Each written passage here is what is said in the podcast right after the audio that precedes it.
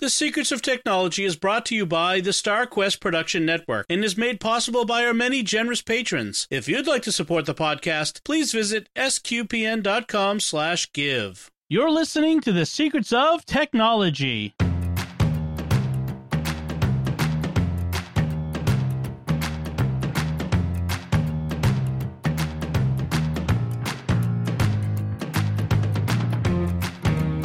Hi, I'm Dom Bettinelli, and you're listening to The Secrets of Technology, where we discuss the technology news that's important to you from a uniquely Catholic point of view. And joining me today on the panel are Pat Scott. Hi, Pat. Howdy. And Father Andrew Kinstetter. Hi, Father Andrew. Hello, Dom. Uh, so, uh, one of the we, we talk about we talk about technology news from a uniquely Catholic point of view, and one of the things we Catholics do is we think about um, the so one of the one of the things we think about, not all the things we think about, is the the end with the the end of our uh, our life, preparing ourselves to meet our Maker, to to to to see God, and hopefully spend eternity with Him in in bliss in the beatific vision. Um, but but we have to consider the people we leave behind, and what that's uh, uh, this is a long way about to get to our topic, which is how to prepare our digital lives for the people who will survive us. And I, I don't intend this to be morbid or or uh, at all, you know, a downer. But the fact is, is uh, we we all we all need to be ready. We know no one, none of us know the day or the hour that our time will come. Uh, you know, it doesn't always come with uh, uh you know a, a six month or a year or three year prognosis. Sometimes you, you step off a, bu- uh, a curb in front of a bus.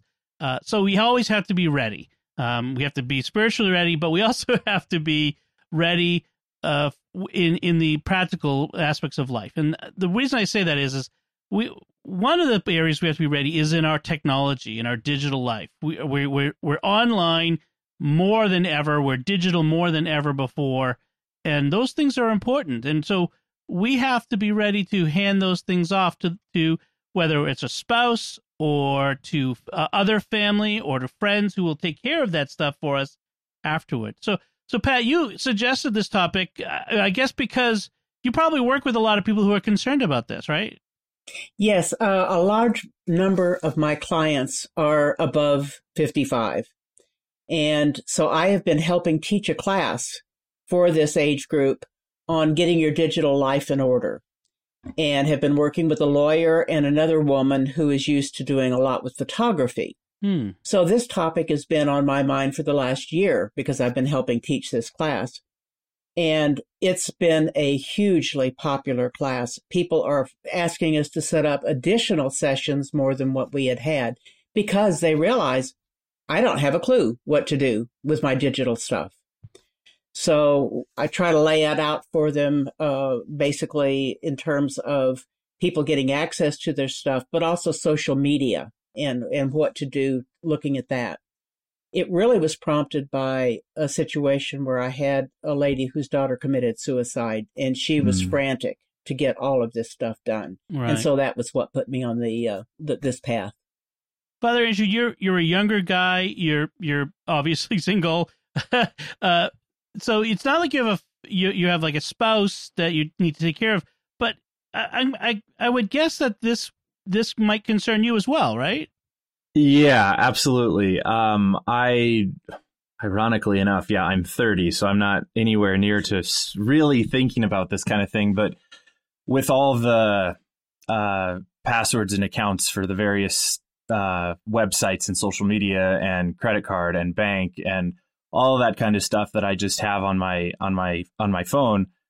I have occasionally thought of, well, what would happen if I just if I died, you know, and it, it was my time to go and what would happen and so i'm actually really thankful for this this tip because i or our, our show today because i kind of wondered about this kind of stuff but figured oh, i've got plenty of time to to kind of put this together before i need to worry about it um but it's definitely something that like um, eight years ago, my my aunt died from complications to lung cancer, and I got into the realm of this whole world because we were wondering what to do with her Facebook account.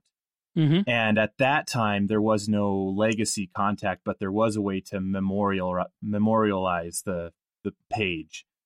And so I entered a whole new world when I started to figure out, well, what does Facebook do when someone dies? Right. And so it, it has been on my mind off and on, but definitely this is going to give me a lot more to think about and even something to, to give to my mom and dad who typically, you know, they're, uh, what they've done is uh, safety deposit box at the bank. Right. But more and more everyone is swapping over to to the online accounts and and all of that stuff so i'm pretty sure they'll they'll really appreciate this sort of a, a show as well honestly i think dioceses should begin to prepare presentations for priests on how to deal with this stuff because they are going to need this information for their family members that who have mm-hmm. to take mm-hmm. over for their for their stuff their estate when they're gone um, yep. It, because they don't have a spouse who's sitting in the wings ready to do it. Well, and you you point out something really important there that yeah, like my mom and dad share accounts in all sorts of things. Mm-hmm. I do not share my account with anyone, and not that I want to be secretive about anything, but I have no reason to share my account with right. anyone as a spouse or a, a child or you know. I could do something with my brother, but that's still a separate sort of entity. So, yeah, you're absolutely right there. Hmm. So let's get into it. But the first thing to the, the suggestion is is perhaps to uh, well, you know, everyone should be using a password manager these days. I mean, that's a that's a pretty basic technology tip. It is uh, you should be using unique passwords for every sign in that you have. I, I, have to be honest. There are some things that I use uh, an easy to use password for stuff I don't really care about, like uh, my sign in to a to a newspaper. I, I'm not really. I don't really care if someone hacks that uh, you know, go go read the Boston Globe on my account. Woo! You know, I mean, I, uh, but go for it. yeah, but but for the most part, you know, you for the important stuff, you want a, a password manager, and most password managers today allow for family or team accounts of some sort. Uh, so I use 1Password with my my wife Melanie, and we have a shared vault where all of the important passwords are kept uh, the, the, you know the bank account and all all that stuff. I also have my mom, my elderly mom. I have her on my 1Password family account, uh, and she's not in that shared vault. The they call it the vault is the storage place. Uh, she's not in that shared uh, library of passwords. I have a separate one with her, so that is when my mom's time comes or something happens, I can have access to all that stuff without having to go through, you know, sending in, uh, you know, death certificates and all that sort of stuff, or or what have you, uh, I I can just log in and take care of things as necessary. So, um, so that's one thing. So if you so if you know ahead of time, um, have these shared accounts uh, and a password manager. Uh, do do is that is that what uh, either of you do? I mean, do you do you, do you both have password managers? Father Andrew, uh, I assume yeah, I use I use 1Password as well, and I didn't even realize that there was this emergency contact sort of feature of it. Yeah, yes, um, I was that's something I was separate. Sort of, yeah, yeah, I was disappointed to find out that that's part of the subscription fee though, which I don't pay. Right, but um, yes, I definitely use 1Password. And I use LastPass, and I've tried Dashlane and a couple of others. And uh, LastPass, if you're an individual, not part of a family, they have an emergency uh, contact thing where you can set it up. And I've got two of my kids that are signed up to get my passwords when something happens to me. Uh, I do understand that there's a family plan. I have not set that up for people who are are individuals.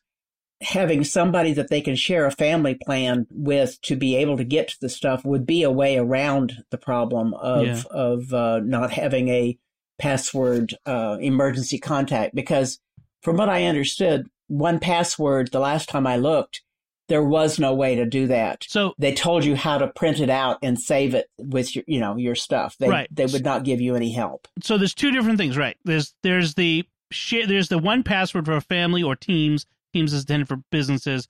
Uh, family is intended for family members. And I'm, I'm going to guess that family is fairly loosely defined. If it would right. include your brother and a sister, and you can uh, split the cost or however you want to do it.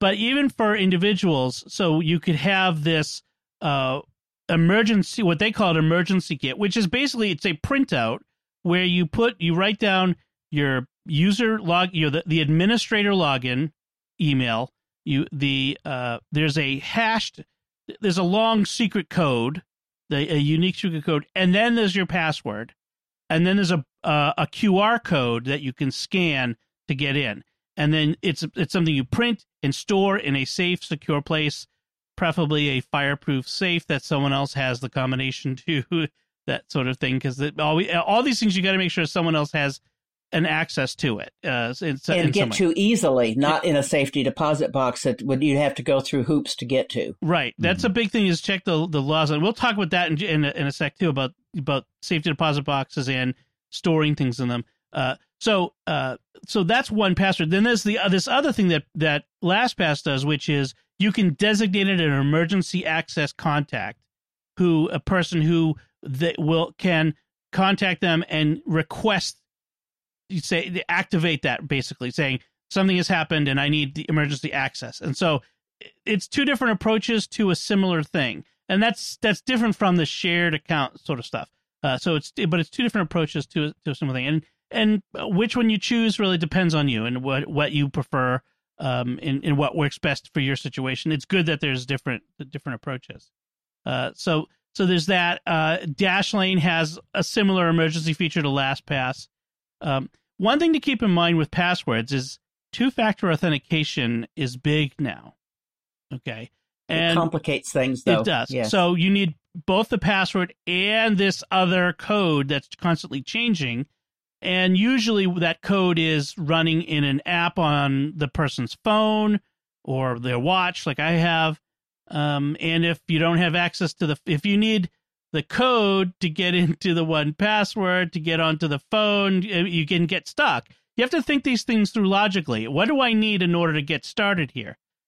One of the things that 1Password does is it can generate the two factor codes in the list so you can have it store the password but also keep the two the two factor code in the same entry some security researchers say that's a bad idea because it means your password and your two factor code are in the same place and someone wants to break into it, one of those things, it undermines the whole point of a two factor.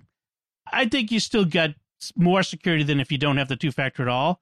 But I think it also is uh, means that if someone else needs to have access, that two if they can get into your password account, they can get to your two factor codes at the same time. What do you think? Uh, what would your opinion be, Pat?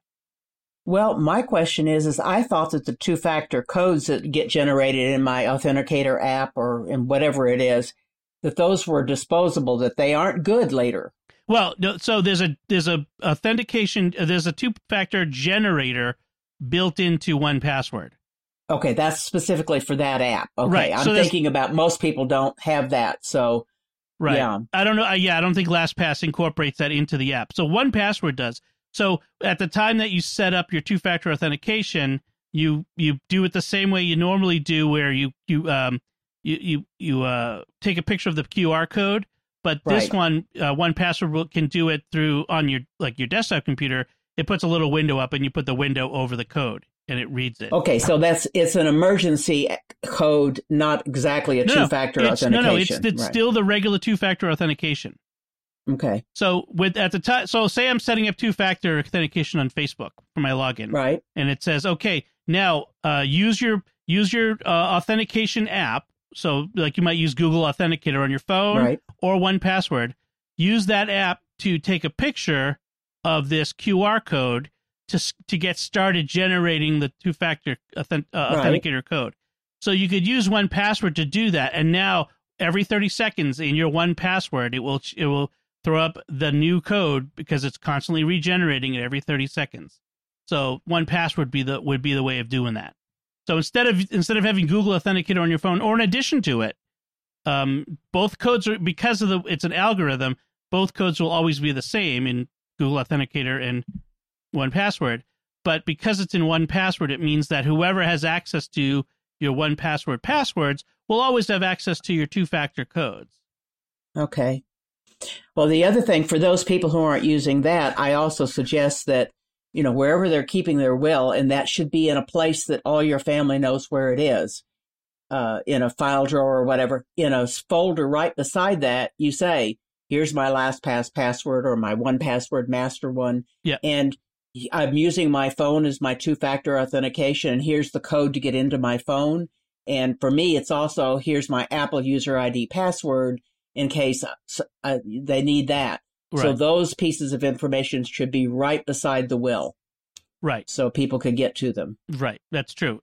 Uh, Father, Father, so what do you think? Is it is it a do you think that doing this, putting the one, the two factor in the same place as your regular password, is that is, is that a so we're weighing things here? Is it the the the, the lower security?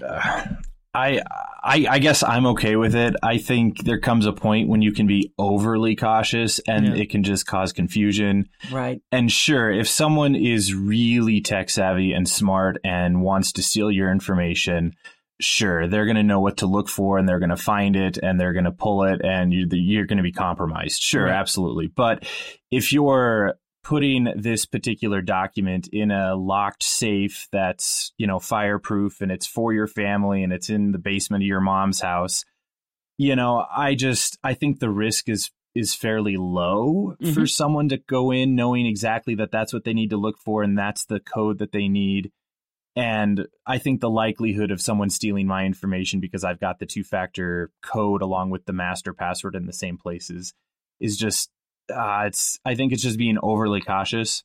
Okay. And I would rather, especially for something like that, if I, when I do die, I'd want it to be as simple for those that are trying to figure out my accounts and passwords as I can. I I don't want them to have to try to jump through all sorts of extra hoops and right. know how to unlock my phone and whether I left my PIN code for them and like that's just uh, I think that can be more frustrating than it's worth. Especially when someone's in a grieving process to yeah. You don't want to burden people. Yeah. So let's talk about the storage of stuff. We we've kind of touched on it. So safe deposit box is probably not the best place to store pretty much any of your your estate planning documents, your will and that sort of stuff, because in most states and and in most countries, uh, you can't get in the if, unless you're the owner of the box, you can't get in unless until the you, the estate has gone through the courts, which you can't do until they have your will. right. right. So uh, you you probably should either so either you have the safe deposit box jointly with someone which if you have a spouse, you know, that might be. Although you have to consider what if there's an accident and you both, both die, go. right? So you got to be careful of that. Um, so other places, uh, like we mentioned, a fireproof uh, safe that someone else knows how to get into, uh, like you know, fireproof, waterproof safe in your house. Um, file it with your your attorney who helped you create it. They can hold on to it for you. Any other ideas uh, where such things could be uh, stored I now, know this is. Oh, go ahead. Pat. I was just going to say, uh, uh, we had one client that was talking about having a copy of their word will digitally so that somebody could get to it, hmm. and that's nice if the person who's trying to help you uh, do your estate stuff knows how to get to the digital copy and where it is, et cetera. So I always tell people, yeah, it's fine to have a digital copy, but you really need that paper copy. You can't you can't file a digital copy with the court no, either. It has to be, yeah. Yeah. And I think, at least with our lawyers, they keep the copy, but we keep the original of the will. They do not want to have the responsibility of right. keeping the original. Right. So the court can go back to them for proof that it was filed and a copy, but but you know you wouldn't want to give them the password manager stuff because that's again somebody's not going to know where to look. Right. Who to ask at that point. And i was just gonna actually I was gonna say the same thing as pat. I just uh, i think you could do a digital uh, file of it although i think that's less secure and less uh, less Accessible. ideal. Yeah, yeah. yeah yeah. Right. You have to think about if you're going to store any stuff in in the cloud you know where is it how can someone get at it? Is how is it secure until it's needed? That sort mm-hmm. of stuff. And so you got to right. you got to think that through if you're going to do that. Um, but there are ways there are ways to store things in the cloud securely that so that someone else also knows how to get it. But you got to you got to think that through somewhat. The you can't just throw it into dropbox or into icloud and expect it to be accessible. Right. Or if you wanted to go old school with yeah. air quotes there throw it onto a usb flash drive or something and put that in right. a safe place. Right. But again, uh, that would be good, but they are tiny. They can get yep. lost and they can they can die. They can yep. get corrupted. Yeah. Yep. Yeah. Yep. Yeah. Pay- So yeah, if you had multiple things where you had, oh, I've got, I've got USB drive in my filing cabinet, and I've got my copy of my will, and I've got whatever, yeah, then you're Yep. then you're better off. Yeah. Yep. Yep. All right. So let's talk about, you know, what is some some specifics like so say someone a loved one dies and they're they're everywhere. They have a Google, they have a Gmail account, they have Facebook, Twitter, i you know, iCloud, they have an iPhone, um, you know, I you know, Apple Photos that they've got all over the place. They have a um Microsoft OneDrive, LinkedIn account. You know, how how do we deal with yeah, yeah. How do we how do we deal with all that? So uh, the first one, let's talk about Google. Like, um, Pat, what do we what? How do we prepare for? Because everyone's got a Google account, it seems.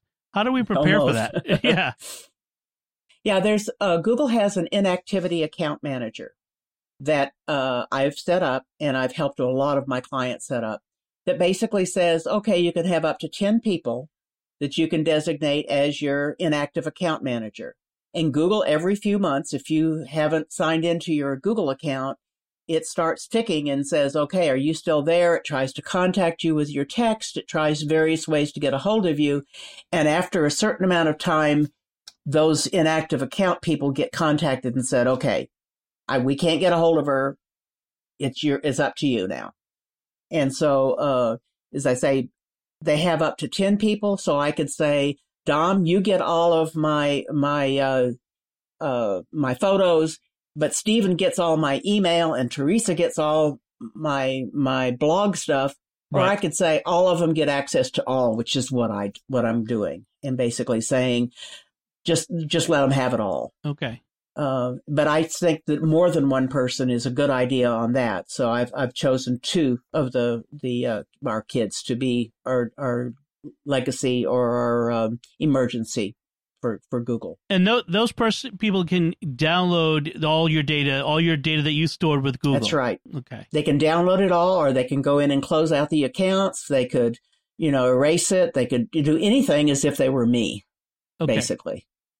All right. That's that's good to know. I mean, that's you know, you, you, there's probably a lot of stuff that nobody cares about, like you know, decades of old emails with receipts in them and all that sort of stuff. But yet, there's there's the possibility that there's important things in there that you'll want to look at later. uh, You know, that that will be nece- either necessary for your estate or just be- you know emails that you- Sentimental. Sen- sentimental value. Right, right. You know, the, the the equivalent of the bundle of of love letters the sent decades ago. You know that sort of thing. Uh, we don't have that anymore. It all exists digitally, and so maybe that's something else a, a way for someone to hold on to that. So, uh, plus, There's a yeah, go ahead. I was going to say there's a big point about them needing to be able to get to your email because a lot of times people have gone paperless on billing. And so if you don't have access to their email, you don't know what accounts are being automatically drafted and being paid and stuff like that. Right. So you really do need access to their main email to to track down some of that stuff. it's one of the reasons I've I've moved to and, and stayed with a Gmail address for all of my important personal business uh, because Gmail is has these policies, but it, it and it's it's a known factor. If I had you know Joe Schmo web hosting where I have my blog and have to rely on them to let my wife at my email, that could be a disaster. Uh, th- Yeah. This way, it's all in Google, and you know something happens to me, she will have access to all of that in Google, and it's not a problem. It's searchable, it's easy to find, that type of thing. Yeah. Exactly, exactly. Um, so Father Angel, you mentioned that when your uh, you said your aunt passed away, and you had to find out about memorializing her Facebook account. What was that all about? What is memorializing? Yeah. So um, obviously, Facebook is more or less our online persona. And so uh, when we die, the Facebook account doesn't go away or doesn't do anything. Um, people could still post on someone's wall, they could send them messages, you know, all those sorts of things um, without even knowing p- potentially that that person had had passed away. And so, like uh, with with my aunt, um, I yeah, I had no idea what I was doing, but I knew that something needed to be done with that account, and ended up finding out that that Facebook has this process uh, that will memorialize a profile, And so that just basically means that when someone has died, a close family member, friend can request that that account be memorialized. And I think with my aunt, and I assume still so, you you provide some sort of proof, mm-hmm. uh, copy of the death certificate, copy of the obituary, something like that to confirm that this person has indeed uh, died. And then it turns that account that into um, it sort of locks the account. Uh, I think if uh, you can still post on on their wall. It has a instead of just their name, it has remembering and then their name along with it. So it becomes okay. sort of a, a tribute wall, a, a, place for you to remember, share memories. They keep the same friends that they had, so they can still see the the page.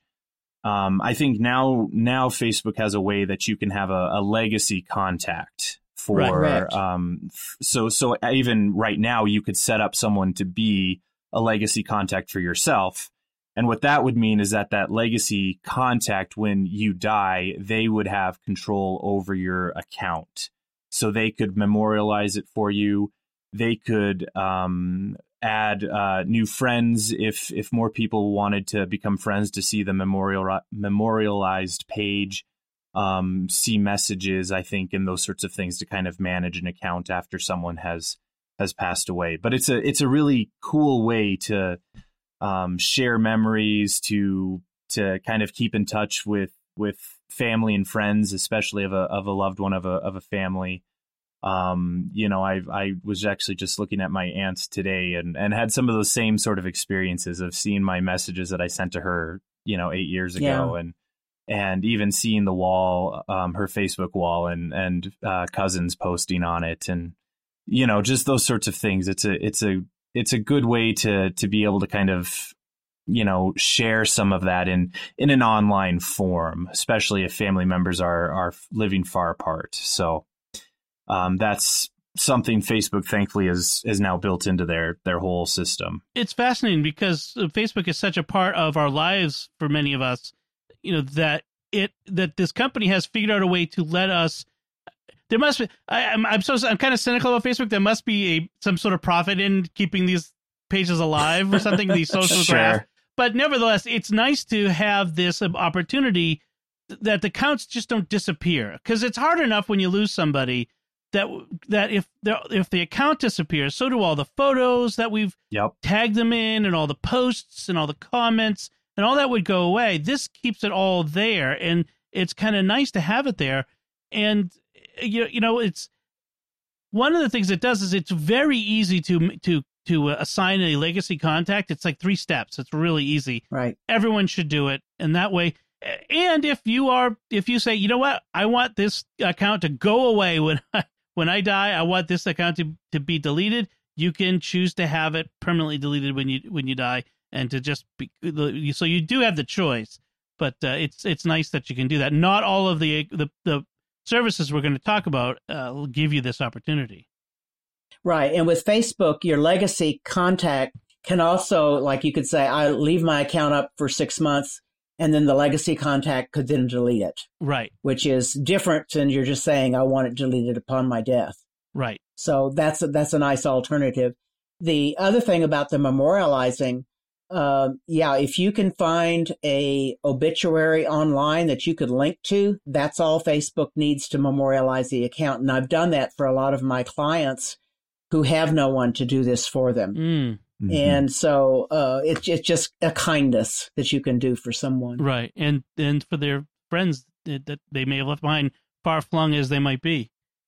I think they've also made it so that if it's memorialized, people no longer get the birthday notices because that was a little disturbing. Yes. Oh, you know, sure. hey, it's so and so's birthday right on their wall. Well, maybe not. right. That makes sense. That makes sense. I, I, bet, I think it said there's a few things that it no longer, they don't show up in um, sponsored posts. Uh, see, they don't appear in public spaces such as suggestions for people you may know, ads, or birthday reminders. Right. That's right. That's, that's good. Um, so let's let's talk about the then there's to contrast that there's Twitter, where basically the Twitter's policy is well, if someone dies, this is how you delete the account, and that's it. There's no there's there's you know you can request the removal of a deceased user's account. You can request the removal of an incapacitated user's account, so someone is injured or ill, too In ill to, coma. to use it. Right. Um, and that's it. There's no memorializing. There's, uh, which I I think kind of goes along with the ephemeral nature of Twitter, I suppose. Yeah, I mean, it's sort Yeah. of come and gone and quick 144 character kind of life anyway. right. So there's your there's your death in 140 characters. Right.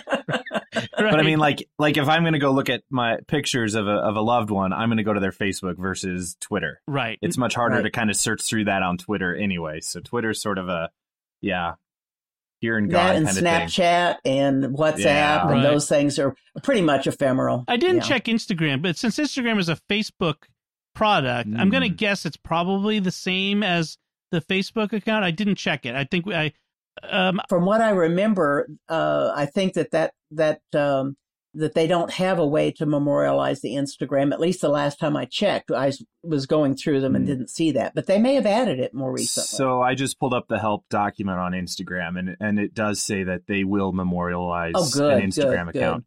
I'm, So I can it- add it- that to my list then. It it looks like it's obviously uh, very very similar to Facebook. You contact them, you require they require proof of death, um, and then they will memorialize the account. Great, because I'm glad to know that then. Excellent. Um, LinkedIn, you, uh, I, I checked with their customer service. According to them, they said the survivor can ask the, for the account to be deactivated. So similar. Um, you can, uh, and you could go there, and we could talk about a lot of different ones. There's actually a website. Uh, I'll put the link in the show notes along with all these links um, from a, a, a website called Everplans. They have a Right. big list of how to close online accounts and services when someone dies. So, I mean, it's got a to Z, literally, of dozens of different uh, sites, but all conveniently located, which is great. Um, so if you have any specific ones that you're trying to find, you could look there. Uh, we should probably talk though about Apple's uh, terms because uh, with Apple, um, we have iCloud, but we we we have Apple Music, we have Apple Photos, um, we have Apple TV. Apple TV, uh, and then messages uh, and all that sort of stuff. Uh, this is not Notes, r- reminders, Right. Yeah, all of that. if you and basically, um, if you don't have the password to get in, you you're out of luck. Basically, uh, there is a, a, in the iCloud terms of service, there is no right of survivorship unless otherwise required by law. Your account is non-transferable. So you don't get you, you know if that if you buy the entire catalog of Beatles music, sorry, that dies with you. You know, You can set up a family plan for some things. right? And in that case, your surviving family would still have access to it. But that's going to be harder to do with somebody who's not related to you. Right. You know, so but Right. that's another place a family plan could help Uh, I'm not for, sure. for, for the app store for purchases and music and videos, et cetera. Right. Uh, no, I was trying to find where what it said about photos, and I didn't see it. So, like a photo library, I think that's, that. think they're gone. right? So again, if you if and this is this is one of my big complaints about Apple eh, Apple service is it does not have a family photo library. This I have Right. had to set up a Rube Goldberg of a system in order to get my wife's uh, photos into our shared iPhoto library, which is on my account. Uh, it, it it's I, it's all through automation and Dropbox and all this sort of importing baloney. But the fact is, there should be, and they tell you, well, you could share albums. Well, I want to share everything. All of our photos should be in one place, you know, of all the kids and all that stuff. Because if something happens to me, I want her to be able to get Mhm. to it all. It, you know, and and that's why I need to make sure she has my password. It's it's really a frustration because, um, y- y- you know, th- these are our photos. And so there should be, Right. I've said this for a decade, there should be a family photo library, and Apple needs to fix that. That is just, I, in fact, I think Google actually has a family or a, a, a you could share a whole library, right? Am I am I wrong on that Google I Photos? I don't know about that. Wow. I, I, that's not something I looked at. I just know that your Google Photos, you can have your legacy take them, Yes. but I don't think that there's a shared Google sp- photo space that I'm aware of. So that's why I have the I have Google Photos uploads all low res versions of our of our photos, like the the right. not the highest resolution, but all the lower resolution versions. The good, the good, good resolution, as they call Good- it. exactly. Uh, uh, those are all uploaded to my Google account, so that again, if something happens to me, at least we have those. If she Mhm. can't Well, get into have. iPhoto, She could get to your Mac, and she could get to the photos there and export them. right? As long as she's as long as she can get to my Mac. But like, say say I'm on an airplane and I have my phone, my iPod, my my uh, iPad, and my my laptop with me, and the plane goes down. Uh, yeah, that, you got a problem. that's a problem. Yeah, so. Uh, now I have an iMac here on my desk, so that that this can get in because of the Apple two-factor authentication. Um, if she had it to, makes it harder. if she had to do two-factor, that would be difficult. So a- Apple's got to improve their support here. That's an area where Apple is behind uh, a lot of other people on this. So Well, and it ac- actually even extends to their hardware because if your phone, if nobody has your code to get in your phone and they don't have your Apple user ID password, that becomes a brick. yes, Nobody can reuse it. The only exception is, and this is what my I had to deal with with my client, is if she had proof that she purchased the phone, even though it was her daughter's phone, then they would not. She couldn't get to any of the contents, they would but she could ask to wipe it right. and then she could reuse it. That was true for the iPad and the iPhone. The iMac I could wipe. Uh, I uh, I could I could wipe that, but basically, there's as far as they're concerned, those and I think the newest version of the Mac OS will make it a uh, a locked device also, it so that you can't wipe it again Interesting. unless you've got those things. So that's a big concern. Yes, the, the if, if anybody's watched the Netflix series Black Mirror, the most recent season, this was actually a key element. th- This idea of the survivors trying to get into your this this, this mom was trying to get into her daughter's. It wasn't Twitter. It was you know whatever the fake equivalent was her account. Um, and this guy essentially had to take hostages in order to convince them to get to, to, you know to try to get them to give the password. Uh, with, I'm not going to spoil it, but uh, but th- I mean that's the thing is, is like you you don't want to end up in a situation where someone is desperate to get into your account to to get what they can to to connect with you when you're gone. So think about this stuff. One of the things that I recommend, and uh, and I have to admit, I haven't been as good with this as I as I'm going to, I'm about to be, is this it's it's this uh, um it's a notebook essentially that you can download. It's a it's a PDF and an Excel spreadsheet called the Big Book of Everything, and it it's literally everything. You you download this and you fill it out, and you will put all an unimaginable amount of stuff on this. Um, every password, every bill. Uh, let's see, um, personal information, adoption information, pet information, previous addresses, your current resume, your employment history, school history, transcripts, military history, your credit report, uh, locations of all your documents, your emergency plan, travel information, uh, information every safe and storage, bank accounts, investments, retirement plans, uh, um, all your liabilities and outstanding uh, obligations and debts, everything about insurance, everything about medical history, uh, all of your final arrangements information. I mean, soup to nuts. This this is literally the big book of everything.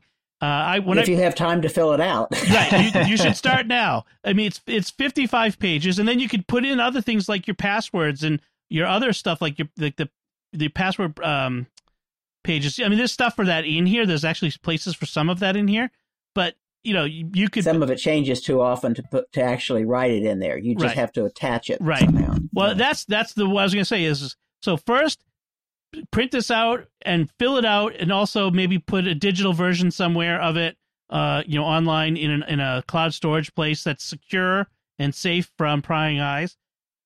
And then every six months or a year, I mean, six months is probably better, but every at least once a year, go back and check it and update it because your information changes over time. Um, you should be doing this. I mean, it's a sound like a pain in the neck, probably, but you know, hey, suck it up and do something nice for someone for when you're not there for them. That's really Right. that's really what it's about. This isn't about you; it's about the people you leave behind. So print it out, fill it out, review it every year, keep it up to date. So it's the big book of everything. Uh, I'll put a link to it in the show notes. It's at ericdewey.com. Um, he's been he's had this online for years now, and he's been updating it on a regular basis too. So, anything we missed on this, or? Well, one other comment. You know, we're Apple fan people, I know, but there are Android people out there, and with an Android, you can wipe the devices without having to know what the password is. You can't get into them, but right. you can wipe them. Right. So that would be something you could say, well, so and so gets my my Pixel, right, or whatever. Right. Um, I want to be buried with my iPhone. I'm taking Rosary in me. one hand and iPhone in the other. uh, so, all right. So, folks, if you have any uh, thing you want to add to this discussion, anything we missed, or any questions that we might try to answer in a future show, uh, you know, we're we're not lawyers, we're, you know, so we we can't answer estate planning questions, but any technology related questions, we could try to answer them. Please let us know. Uh, technology at sqpn.com. We'd love to to do what we can. It's an important subject that I don't think it's talked about often enough in technology circles. Uh, and so uh, let's let's have this conversation on a regular basis.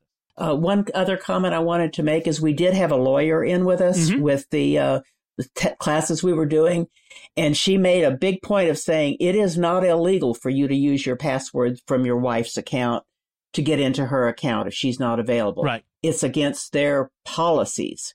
But don't be afraid that you're going to be doing something illegal by using their password. That's a it's good fine. point. Yeah, you're not a hacker if you're just no. going into their account. Uh, excellent.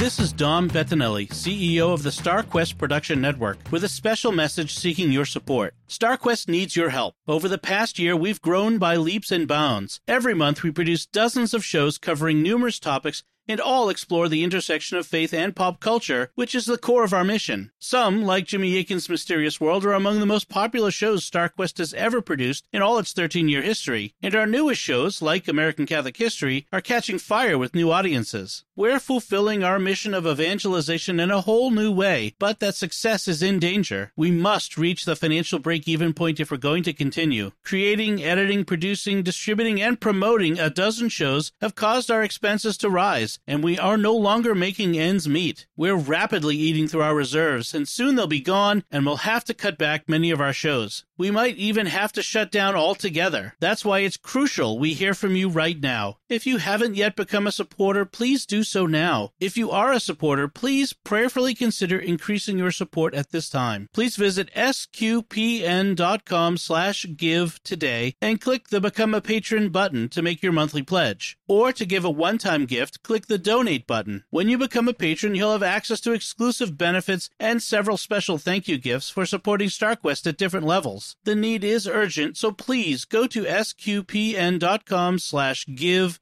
today. Thank you from all of us at StarQuest, and God bless you. May we hear from you today? So I, I do want to run through some uh, some headlines quickly in our next segment. Uh, some interesting things that have come out in the news over the past few weeks.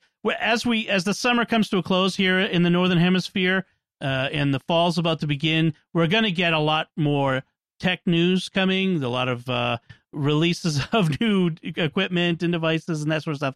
But uh, so the summer has been a little slow, but there has been news. And one of the first bits of news was Google is talking about, and has been talking about for years, frankly, uh, but they're really ramping up the talk about replacing passwords as a means of identifying users. And in fact, they're talking about the we're pl- they're planning to um, take uh, 1.7 billion Android users off of passwords uh, very soon. Uh, you know, now, quote unquote, whatever now actually means. Uh, what do you think of this, uh, Pat? What What do you think of of the, this drive to get rid of passwords? Presumably replacing well, with biometrics, I guess, right? Well, there's there's lots of different ways. The authenticator apps are one way that they're talking about doing it. Uh, Microsoft's already saying that, and Yahoo's already saying that that that uh, you can use your username and an authenticator app to get into your uh, machine mm-hmm. or to get into your account or whatever. Not all of them have been converted, but Microsoft's pushing it hard and Yahoo's been pushing it hard on their email account to say, you don't need a password. Just type in the code you've got that we sent you on your phone. Right. And so I, I think with the horrible amount of password breaches, we've got to do something else. Whether it's biometrics is a problem for people with pa- uh, fingers that don't keep the ridges as they age. Yes. There's other issues with facial recognition, but authenticator apps seem to be at least something that most people, if they're having a, a digital device, could get access to. As long as they don't lose the device or have it break or That's true. And there, there needs to be another way that uh, that they can get in and say, "Here's who I really am." Mhm. In other words, that's not the the last frontier. There are other ways than that that, for instance, like uh, with Yahoo, if you can't if you can't get the authenticator code, maybe you've got a second email or maybe you've Mhm. got a second uh, phone number that you could call. right. With Facebook, it's give us a list of your seven best friends, and we'll, you know, uh, we can go check with them and see if this is really you. right. That's a that's a really good idea. Uh, Father Andrew, what do you think about this drive to get rid of passwords? I I think it's where we got to go. I I get a bit nervous with all yeah again with all the data breaches and the the list of lists of millions of passwords that have been compromised. Um, you know, so something's got to happen. And passwords, I my use since I use 1Password, I don't even hardly know what my passwords are, but they're super long and super complicated. You know, but if someone gets hold of that that you know string of characters, they can well, they can't get into my Facebook because I have two factor authentication. Um, but I had someone try to attempt to log into my account just about a week ago, and it just Hmm. kind of rattled me a little bit. Um, and of course, they couldn't get in and nothing happened, but it was just, and I immediately changed my password. But I think biometrics is is kind of the natural way to go. Uh, it seems like with Face ID and with the the fingerprint scanners, but um, obviously there's complications there, and it's not going to work for everyone. So Yeah. I'm interested to see where this technology goes, but I, I'm excited for it too because I think it has to go somewhere. Security i've heard it said security can be something you know a password something you are biometrics or something you have uh, an authentication device and so and right. be- best is two or three of those things but you know right now we're reliant on the worst of those which is the thing you know which means someone else can know it too uh, Yep. so that's yeah uh, we do have to fix that uh, so our next headline is uh, the, the the i love the headline. The guy who built twitter's retweet button admits maybe that was a really bad idea. That was that's from gizmodo and uh, they're talking about this guy. So for for for those of you who haven't been around forever like like i have uh, twitter when it started didn't have retweeting or even at mentions. It was just a broadcast service. You just spoke into the ether. Uh, all those things were added later and, and hashtags as well. Those were new uh, but the guy who who wrote it his name's chris wetherell and he says we might just have we might have just handed a four-year-old a loaded weapon is how he phrased it uh, that at the time that he invented it. And he says th- that's what i actually think.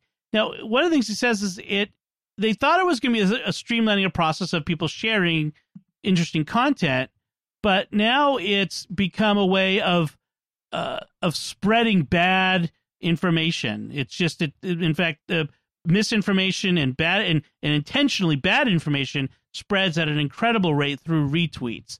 Um, what do you think about that? Does you know does the does the good outweigh the bad with retweeting? I mean, can you imagine a world where you where sharing a tweet is is is is not easy?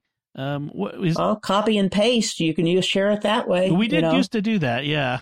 yeah, and I think maybe that's what we do need to do is kill the retweet. What do you what do you think, Father?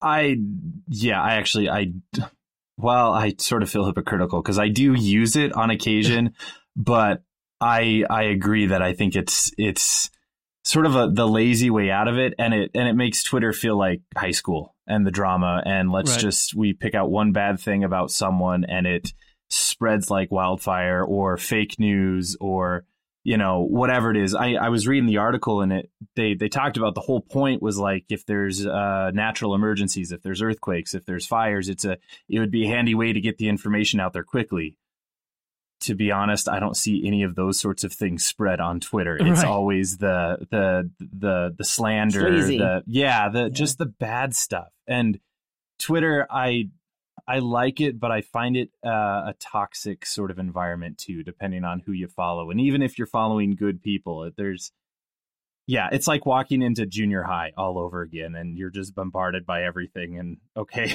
I'm just gonna get out of here for now. And well, one um, of one of the things I hate yeah. is is how the news media treats number of retweets as measure of newsworthiness.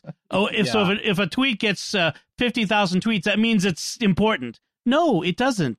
It it but means it is fifty thousand people clicked a button. That, that it's it's interesting how that does, though, at least um, have some sort of influence in terms of public opinion. Like I was following some of the the the news on the the Sonic the Hedgehog movie. Yes. And when they released the trailer of it, Sonic looked horrible. yes. And the fan outcry was so much that they have vowed to redo the design for Sonic. And I'm sure, you know, Twitter played a huge role in that and all the outcry that came out of it. So right. Uh, it's influential. I don't I don't think it's necessarily good influential in most cases, but it is influential at least from a pu- pu- uh, cultural perspective. I suppose it's debatable whether it still would have been influential if it wasn't retweeted as opposed to people just expressing themselves. Sure, uh, sure. You know, with the hashtag, say, uh, this gun got hashtagged by a million accounts. or. But you well, find that it, you find that one meme that like captures the essence, and that gets retweeted and yes. retweeted and retweeted. It does. Now, didn't was it Twitter or which one it was that was getting rid of the likes on on mm. the um, the oh. the tweets too. I think it's Twitter that's it, that's a, that's thinking of and probably going to get rid of likes. Wait, right, because and, again, it was it, they said that it was used so much for bullying and for things like that were negative that they said it's it's not doing what we hoped it would. That's really so weird. Were talking about getting so, rid yeah, of it. I I thought I, I'm not sure what Twitter's doing, but I think Instagram was thinking about removing the number attached with the likes, not necessarily removing the like button, but removing the the number. Oh, okay. Maybe that's so, what I. I so it would do the same thing that you'd know that people liked your photo, but you wouldn't know how many hundreds or thousands or ten that's actually a big deal. I, like I've I've seen articles talking about like like in middle school girl circles you know that yes. a oh, lot oh, yeah. of self-worth is poured into how many and who liked this photo i took of myself that sort of stuff which it seems so silly to us as adults especially as adult well, men but it's but it doesn't either yeah. because i i when i was in high school we had myspace and i remember gosh i mean i feel so immature for thinking you know how i was you know 15 years ago but it offended me when when my friends who I put as my top 8 friends they didn't reciprocate. Yes. and like that was a big deal and that was a social status sort of thing and I yeah, felt felt very wounded by some of that. And now looking back, yeah, it seems absolutely silly, but in junior high and high school when you're still not entirely sure who you are and you're not comfortable with who you are and you don't necessarily love yourself for the way that God created you, you put more stock in what other people say and think. And that's of course just silly and bogus, but as a as a 15-year-old, it's it's everything. Well, as as so, as a 50 yeah. plus year old, uh when someone follows me on like Twitter or Instagram and I don't follow them back, I feel awkward. I'm like, I hope they don't get offended, but I'm not following them back. I just can't follow everybody. Tom, you're not following me. Some of them I don't think I should. They're they they tend to be uh, young ladies who whose names don't match the other names on their account. You know what I mean? You have yep. fake fake accounts. Anyway, yep. speaking of fake content online, uh, our third headline uh, is uh, basically it's a we're a public service. Facebook is not about to make your content public again. Okay, this is 2012 has shown up with with its hoaxes, ready to foist them on us again. Uh, it's going around. I've I've seen my some of my friends on Facebook sharing it.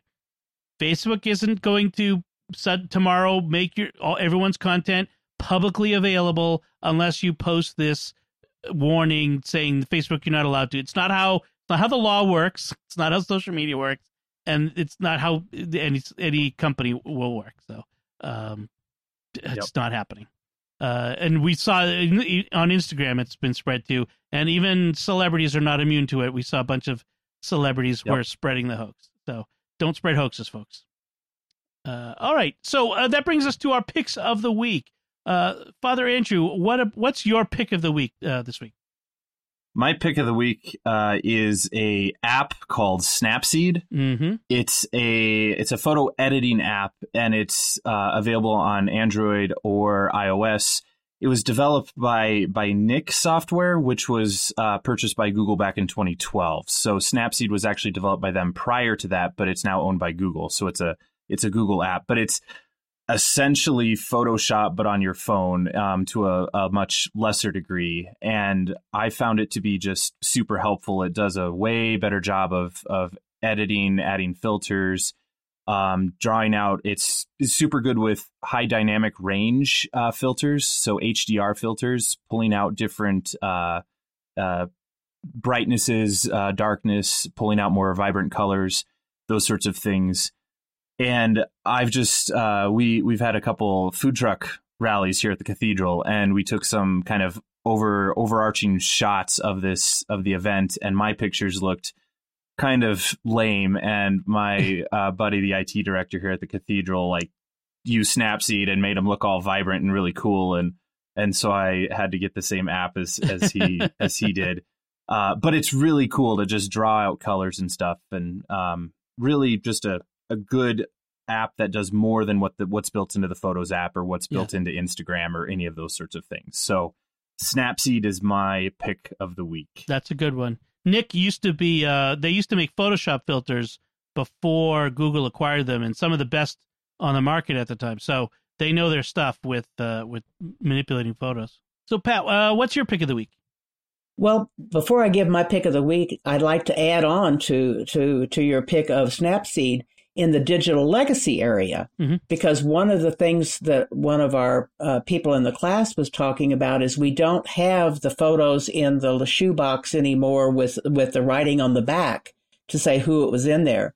So what she's doing and suggesting people do is use Snapseed because it's very easy to put a border along the bottom of the picture and write in this was Dom and Melanie on at, at their wedding mm. uh, rehearsal or whatever. You don't have to put the date on there because your photos got the date probably.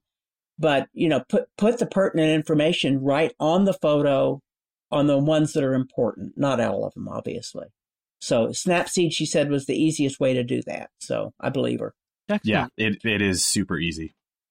Okay, excellent. Okay, so my pick of the week is the new Apple card, the new Apple credit card. Uh, I was on the advance list of getting uh, a, a, uh, invite to get it early, and so I took advantage of it. And it's super easy to set up, and uh, basically you can uh, set it up on in your wallet on an iPhone, and it's it's kind of got a, a real shimmery color on it when you first set it up. But then as you make purchases, the color changes based upon the type of purchase you make, of course, which is just kind of silly, but it's it's pretty. It really is. Yeah. And uh, you can find out what your actual uh, CVC code or CVV code and the expiration date and the number right in the app.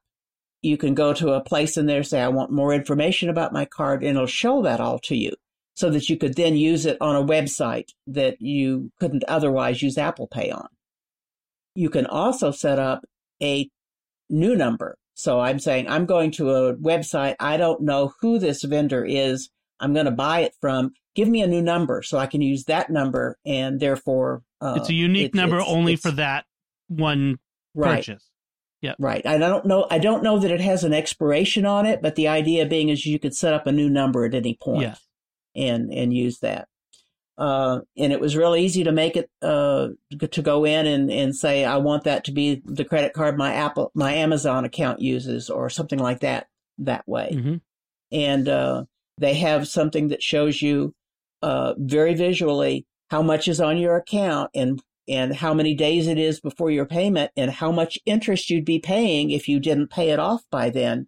And you can make partial payments and and see what that does to your interest and uh, they don't sh- charge late fees, but they could increase interest if somebody had a history of late payments. Then they might up their interest. That's a big that. thing. There are no fees on it, no late fees, no annual fee. But but you, right. but like you said, if you don't pay, they'll raise your interest rate, and you know you, you you'll end up paying one way or the other.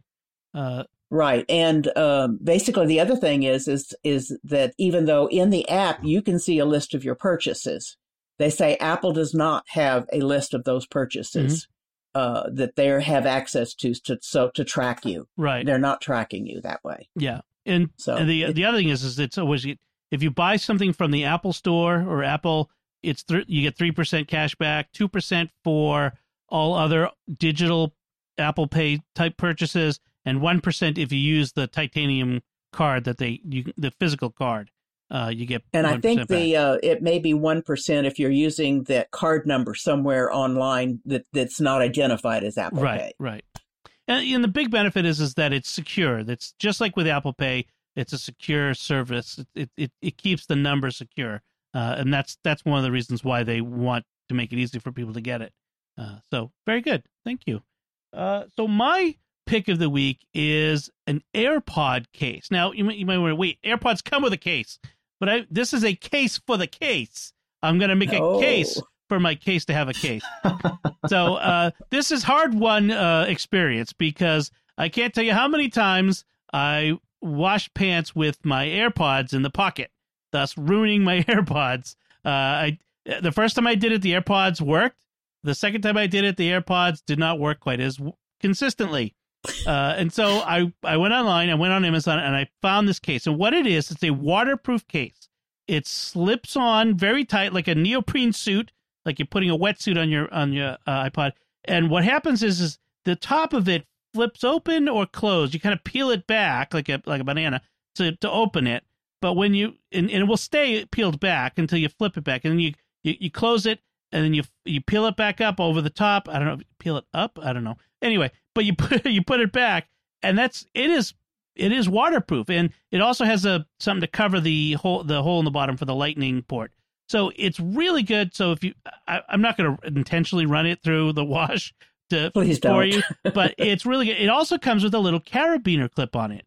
And what I do with that is I put a tile on it, one of those tile trackers. See, AirPods, they say, oh, you, you could use Find My Phone to find a missing AirPod. Yeah, that's if you've dropped one of the earbuds. But if you drop the case, it doesn't find the case for you. There's no way for it to alert you to the case's location. That's why the tile tracker's on it, because that will take me to the case. So, uh, and it means it's now just a little bulkier enough that I'm not leaving it in my pocket to go through the wash anymore. Uh, so I'm going to suggest that it's the there there are there are a bunch of different cases online. Uh, the one I have it is it's a little a little pricier. It's twenty five dollars, but it's a really good case. And frankly, I'd rather pay twenty five dollars than lose one hundred and fifty dollars, if you know what I mean. Uh, so uh, that's my pick of the week. So before we finish out, I do want to take a moment to thank our patrons who make it possible for us to create the secrets of technology, including Jimmy C, Ernie M, Clint V, Allison H, and Jeff G. Their generous donations at sqpn.com slash give make it possible for us to continue the secrets of technology and all the shows at StarQuest. Uh, that's right, folks. The the con- future of our shows is dependent on people who financially support us so that we can pay the bills and keep doing this. Uh, it's not free for certain. Uh, and you can join them in supporting the Secrets of Technology by going to sqpn.com slash give. So that's it from us. What did you think of our discussion about these various topics?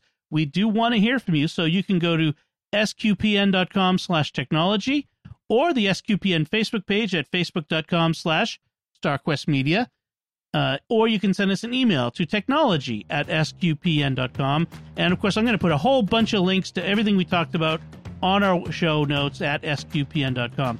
If you can help us out, we really would appreciate if you could go to Apple Podcasts or one of the podcast directories and write a review of the show. A nice five star review really helps us out as people are trying to find uh, the next podcast they want to listen to, and they'll see that and your good words, and they'll say, This is the one for us. Or if you want, you can also share the podcast with your friends, and maybe you know some people who really need to hear about the digital legacy information that we've sh- shared with you today. Uh, please pass that along. We really appreciate it. Until next time, Father Andrew Kinstetter, thank you for joining me in sharing the secrets of technology. Absolutely, you're welcome. Uh, Pat Scott, thank you as well. It's great to be here. And once again, I'm Dom Bettinelli. Thank you for listening to the Secrets of Technology on StarQuest.